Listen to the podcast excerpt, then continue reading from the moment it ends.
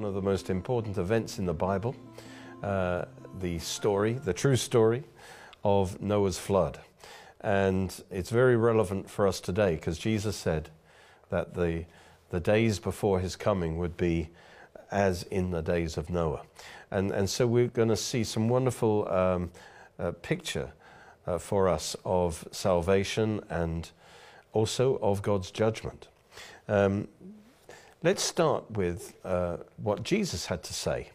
Uh, in Matthew chapter 24, verse 37 to 39. And notice that Jesus confirmed that the Genesis story of Noah's flood was tr- is true, historically true. He said, But as the days of Noah were, so also will the coming of the Son of Man be. For, as in the days before the flood, they were eating and drinking, marrying and giving in marriage, until the day that Noah entered the ark, and did not know until the flood came and took them all away, so also will the coming of the Son of Man be. So, this tells us that this is a true story. God really did send this worldwide judgment of a great flood on the whole world, on this godless, on a godless world, and it destroyed them all. But God, at the same time, God provided salvation through the ark, through Noah's ark, for all who believed in Him.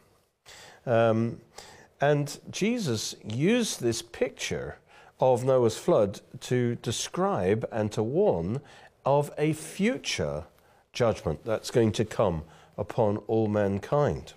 Um, and in the same way as in the days of Noah, it'll suddenly come upon the human race uh, as they go about their godless lives. And so, just as in the days of Noah, so shall the coming of the Son of Man be. In other words, Jesus is saying, I'm coming, and when I come, he, I'm going to initiate a worldwide judgment that can be compared to Noah's flood.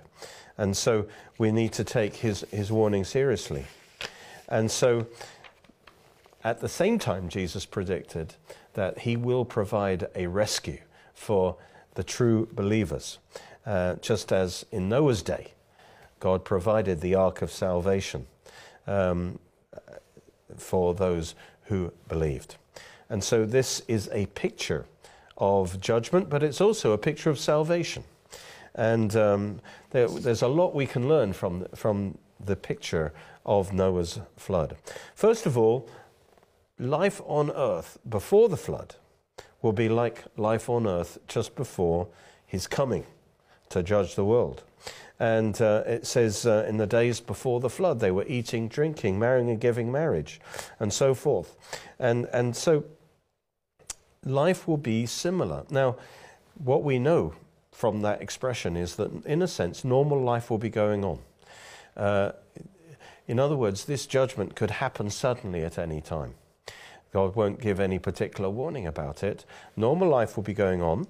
Uh, but the implication is the world was godless. It was just consumed with materialistic things, very much like our world today. Uh, when you look at the, the time uh, leading up to the flood, there was actually a population explosion. And it's interesting right now. We've just crossed 8 billion people on the earth. There's been a population explosion for the last 100, 150 years. Uh, and that's just as in the days of Noah.